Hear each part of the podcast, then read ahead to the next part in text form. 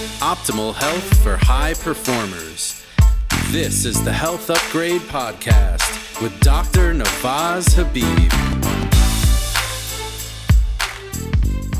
Hello, everyone. Welcome to a bit of a special episode of the Health Upgrade Podcast. This is going to be a little bit of a shorter episode but we're going to speak today about the research involved in vagus nerve stimulation and its effect on type 2 diabetes.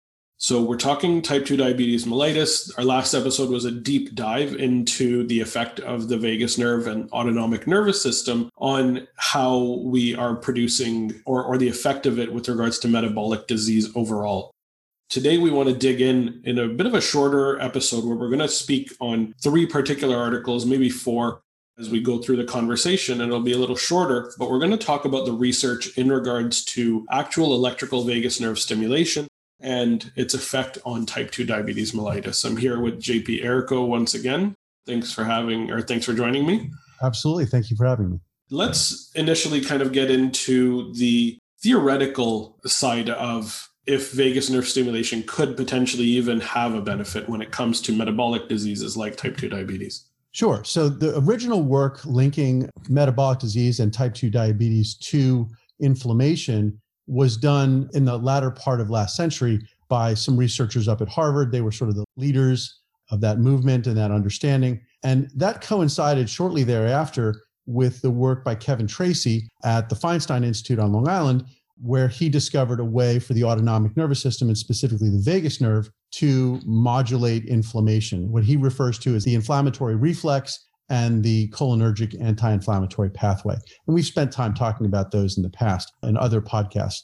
But in specifically with respect to linking that to the metabolism and how modulating immunity could have the effect of, of altering uh, metabolic function, he and his uh, colleagues uh, one in particular, a, gentleman by the name of Valentin Pavlov, wrote a paper in which, back in 2012, in which they proposed that vagus nerve stimulation could modulate insulin resistance and lower gluconeogenesis. That's the production of sugar out of the liver and have an effect on type 2 diabetes.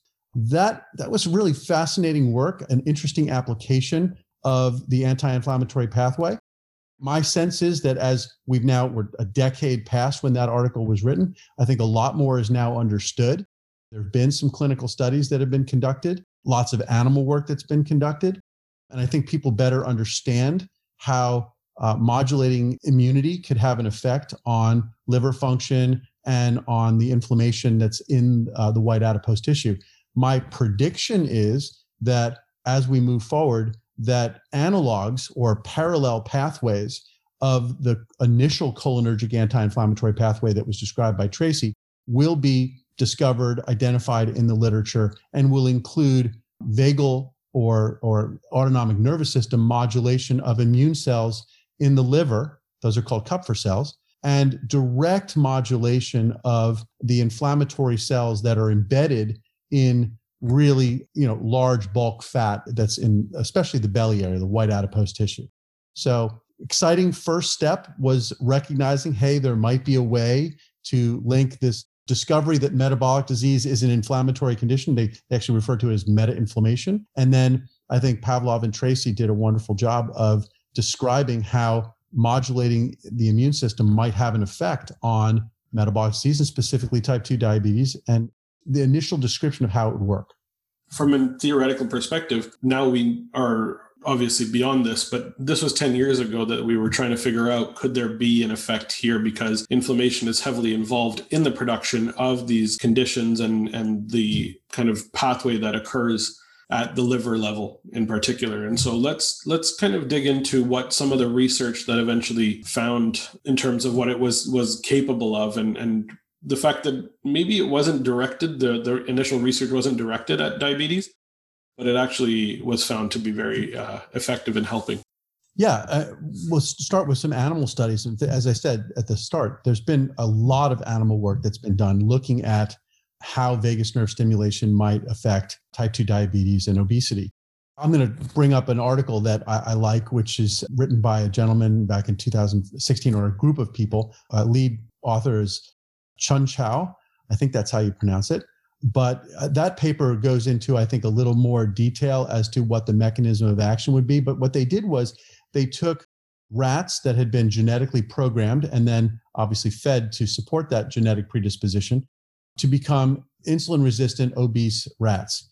And what they did was they looked at vagus nerve stimulation and the effect it had, and they found that it not only had the ability to reduce the body weight and the uh, insulin resistance in these rats, so it was having the target effect of vagus nerve stimulation to treat the metabolic disease. But what they also found was that animals that were programmed in this way that had insulin resistance related to obesity and meta inflammation also experienced relative to their wild type parallels had cognitive function problems that they were actually less capable intellectually or, or if you call a rat intellectual but the extent that the rats were were given tasks and challenges the amount of time it took them to complete them or whether or not they were capable that they were impaired. And, and we'll have an opportunity to get into this also in, in later episodes i believe talking about how that inflammation that systemic inflammation whether it's associated with meta inflammation like we're talking about now or others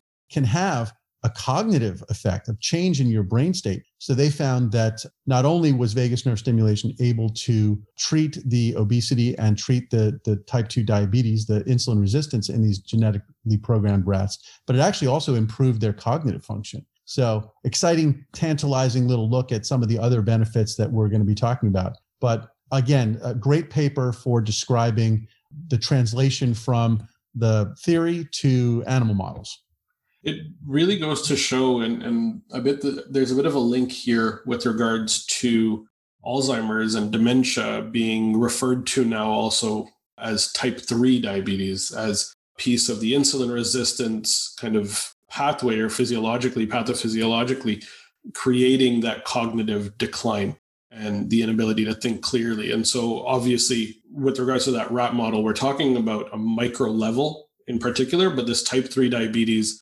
hypothesis of cognitive decline based on insulin resistance. Uh, very interesting kind of finding there with regards to the improvement in cognitive function. Yeah, and in fact, as I said, when we get to discuss some of the other things that are going on up in the central nervous system associated with immune dysfunction, we'll talk about the role that microglial cells, which are obviously the equivalent of macrophages, but in the central nervous system, how changing their behavior and changing how they're acting can have profound effects really almost from in utero uh, you know day 7 of gestation microglial cells are already acting as the conductors of how the brain develops all the way through old age. And in fact some of the things that are happening early on in life early on in neurodevelopment if they occur again late in life can lead to dementia. And they're all it's all related to immunological dysfunction and and inflammation. Inflammation can trigger it. But we'll have a chance to talk about about type 3 diabetes and and Alzheimer's on a separate call, but that's that's a great uh, that's a great segue into looking at what can we do for human beings. Yeah. I mean, obviously we can treat diabetes in rats, but we want to ultimately treat human beings. Yeah.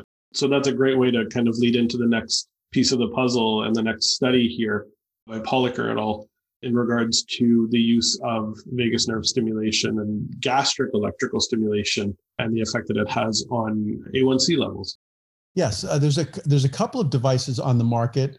One is out there by it's called Enterra. It's uh, produced by Medtronic, but this we're talking about now is the Tantalus device. Mm-hmm. And um, just to give those people out there who are sort of interested in these types, types of things, this was a device that attached electrodes to the greater curvature of the stomach, which is highly innervated by vagal fibers. And so the goal of the of the device, the original intent of the device, was to pace the stomach for patients who have gastroparesis or other problems with moving food through their digestive system, wanting to sort of accelerate the, the movement of it. It has been shown to have clinical benefit for patients, especially the, the Medtronic device. But this Tantalus device, which was doing the same thing, the researchers started looking at the effect of the therapy on other things other than just obesity and, and gastroparesis, but looking at metabolic problems that these patients were having. And in fact, both Policker, the Policker paper, as well as another paper that came out about the same time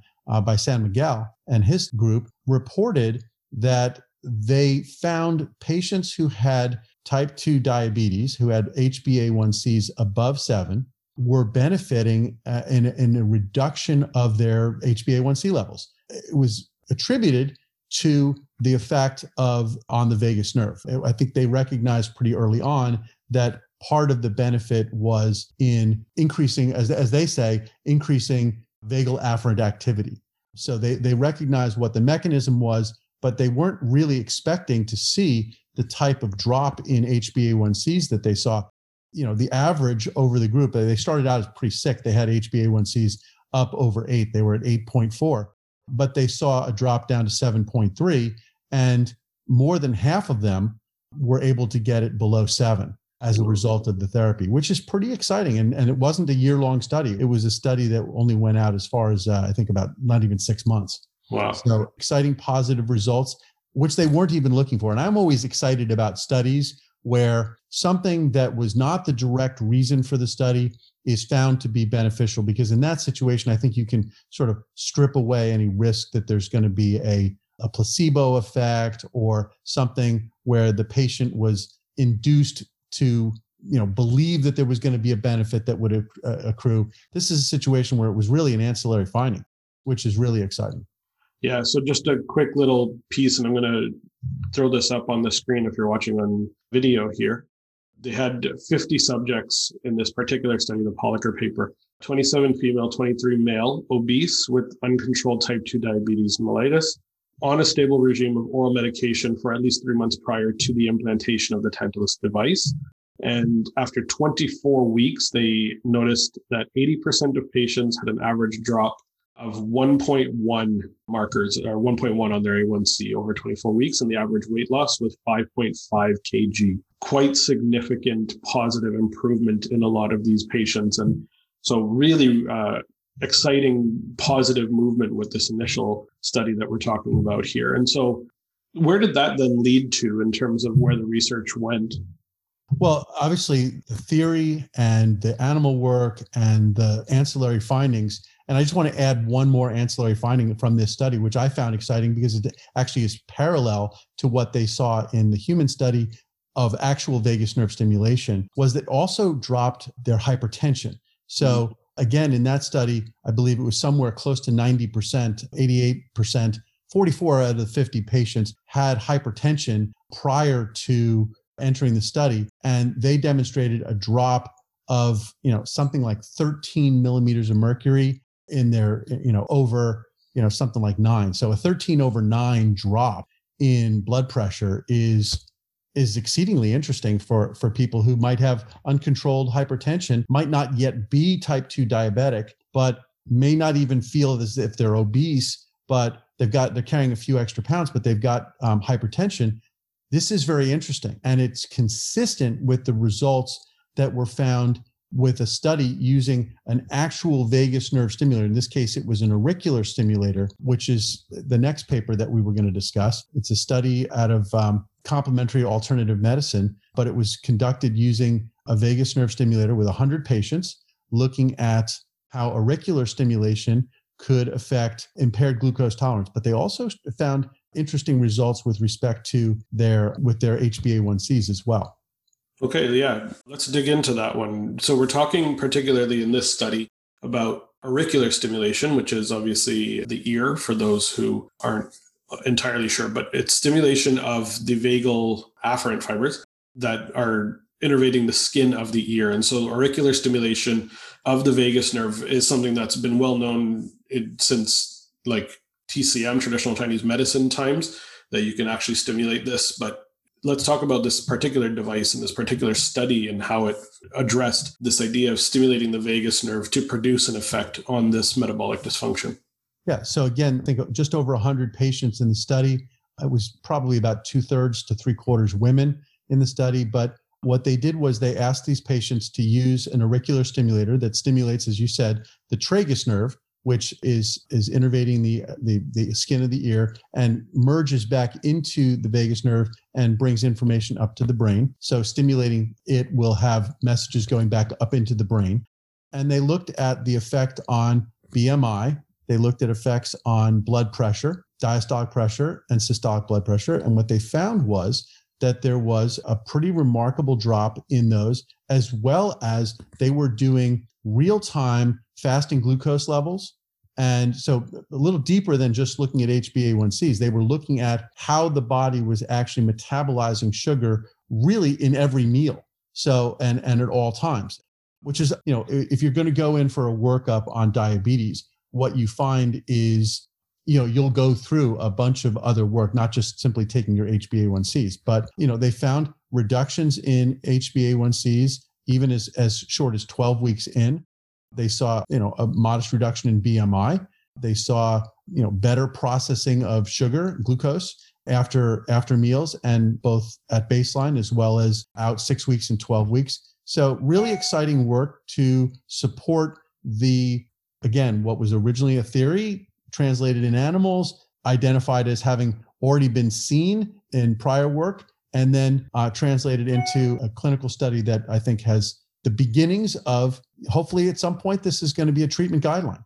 I love that. And just as a quick little side note, this was a 12 week study not 24 but obviously the effects were were quite similar in fact we were able to bring the a1c down significantly i don't have the exact numbers on the article here but i'll share that when i get a chance on the video again but these are these are positive changes and this was a, a study that was uh, reported in 2014 so we're talking eight years ago now this is going to be the last study that we talk about right now but this is interesting because it's it's a lead in to are we able to stimulate at the cervical branch and, and the cervical trunk in a similar way? And, and so I know that you are aware of studies showing that auricular stimulation is similar to implanted stimulation, is similar to cervical trunk stimulation in terms of the effect that you can produce. You want to just quickly touch on that?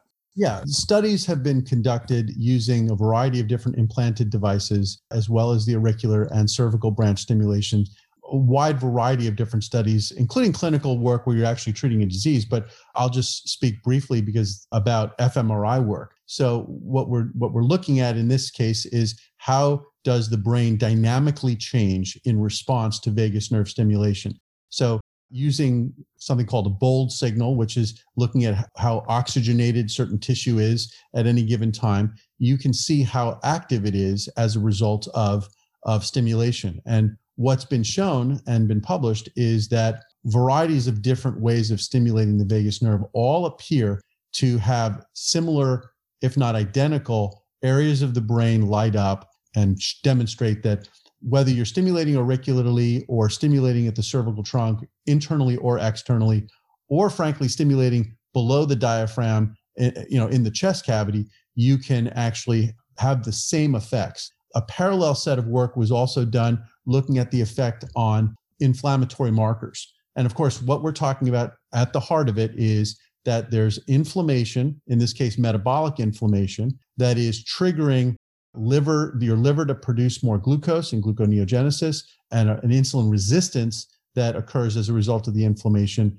to lead to type 2 diabetes. And so, what we're talking about here is ways in which we can reduce inflammation using the cholinergic anti inflammatory pathway and based on the work that's been shown in various different clinical studies, all ways of stimulating the vagus nerve, whether it be you know exogenously or frankly, there's things that we can do uh, with our own behavior, mm-hmm. our own diet, and our own exercise regimens, and meditation and focus. Anything that you can do that increases your parasympathetic activation or parasympathetic tone will have some level of benefit. Now, is it going to be as robust as a direct electrical stimulation of the vagus nerve? Maybe, maybe not. I'm going to probably err on the side of maybe not, but it certainly can't hurt. So I encourage anybody who is suffering with type 2 diabetes to look for ways to stimulate the vagus nerve. I think you'll find that it will have a positive benefit. So yeah, I want to just end with a quick little story, a personal story, somebody that connected the two of us actually gave us a really amazing bit of information in regards to how electrical stimulation of the vagus nerve has improved his personal health. So he was diagnosed type 2 diabetic. Was on pharmacotherapy for some time. And then once he started stimulating electrically on the cervical trunk, he was actually able to bring his A1C levels down to a point where he's been able to come off of the pharmacotherapy. And that's a really exciting bit of news, obviously, on his front. Yes, his physician, who was treating him actually for something separate, called up and indicated to us that it was a miracle because this is a this is an individual who's been type 2 diabetic for nearly a decade and was able to become glucose normalized, gluconormalized without medication for the first time in a decade. Such a phenomenal story. And if we can uh, affect one life like that who says we can't affect many more, right? And and that people that take control of their health here and address their health using their vagus nerve, not only through electrical stimulation, but through all of the exercises and tools that they can use to promote vagus nerve activation and vagal, vagal nerve toning you can actually create really positive changes, not only in your inflammatory levels, but the endpoints of a lot of these diagnoses and diseases. So, this is really exciting and very promising work that's coming out. Are you aware of any new studies that are being done in this particular area? Well, you know, I, am aware that there's a device that's on the market that is for treating obesity that is attached to the vagus nerve below the diaphragm and that uh, a lot of the work that's been published out of that initial clinical work has also demonstrated that patients on average can reduce their their A1Cs by you know a pointer or more. And in many cases they're becoming technically not diabetic anymore. They're still their HbA1Cs are still in the sort of pre-diabetic direction. But you know listen if you can go from being on medication and listing yourself as a, a diabetic and then not, that flies in the face of the standard belief in the in the society that it's a progressive disease, it's degenerative. It's, you, once you've been diagnosed, you're never going to not be, and that's really not true. And there's an opportunity here, and I think we're seeing it from a lot of different directions. That uh, there are techniques and ways to heal yourself beyond what the modern medicine, you know, will tell you. Because I think I think there's there's more to more to come and more to learn. Absolutely. I think that's a great place for us to end off today. This was a great chat. Uh, lots of wonderful research that's coming up and really promising, exciting news for those who are dealing with metabolic dysfunction and challenges in their metabolic health. So, this is really exciting. Thanks again for joining me, JP, and we'll see you all on the next one. Thank you very much. Great.